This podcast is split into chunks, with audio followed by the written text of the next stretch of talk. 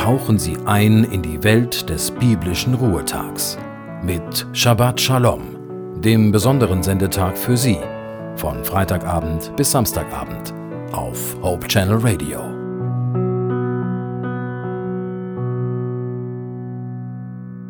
Was Luxus ist, sieht für die Menschen unterschiedlich aus. Oberflächlich betrachtet erschöpft sich für viele der Luxus nur im Materiellen, Hauptsache teuer. Luxus lebt, wer es sich leisten kann. Teure Mode, Luxusautos und Luxusvilla.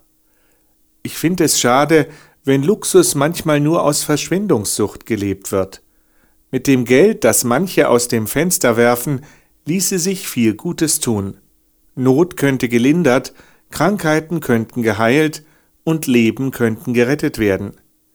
Wer nachdenkt, was wirklich wichtig ist, kommt schnell darauf, dass der eigentliche Luxus in dem besteht, was sich nicht kaufen lässt.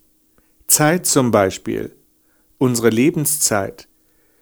Der größte Luxus ist für viele Zeit zu haben, oder besser Luxus ist für mich, mir Zeit zu nehmen. Zeit für Gott und Zeit für die Menschen, die mir wichtig sind.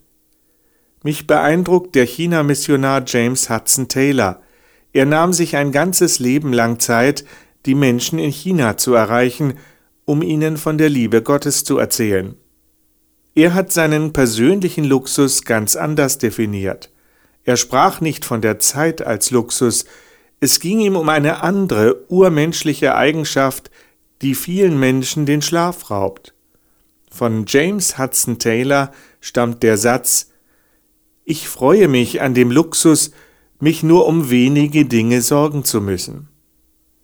Hudson Taylor hat es immer wieder erfahren, Gott sorgt für uns, so wie es Paulus in Philippa 4, Vers 6 beschreibt. Macht euch keine Sorgen, ihr dürft Gott um alles bitten, sagt ihm, was euch fehlt, und dankt ihm. So schreibt es die Hoffnung für alle. Gerade unsere Sorgen lassen wir uns manchmal am allerschwersten abnehmen. Wer möchte seine Sorgen schon unbedingt behalten, aber wir verhalten uns so, als wollten wir unsere Sorgen unbedingt alleine mit uns herumschleppen. Ich wünsche, dass Sie an diesem Sabbat, der bald beginnt, gleich auf zweifache Art Luxus erleben. Luxuszeit ist eigentlich ideal für den Sabbat als Ruhetag. Da kann ich ohne schlechtes Gewissen die Arbeit ruhen lassen. Ich darf die Ruhe und die Zeit genießen, als könnte ich mir aus einem Meer von Zeit eine Scheibe abschneiden. Zum anderen wünsche ich Ihnen, dass Sie an diesem Sabbat den Luxus genießen können, sich keine Sorgen zu machen. Geben Sie Ihre Sorgen ruhig an Gott ab.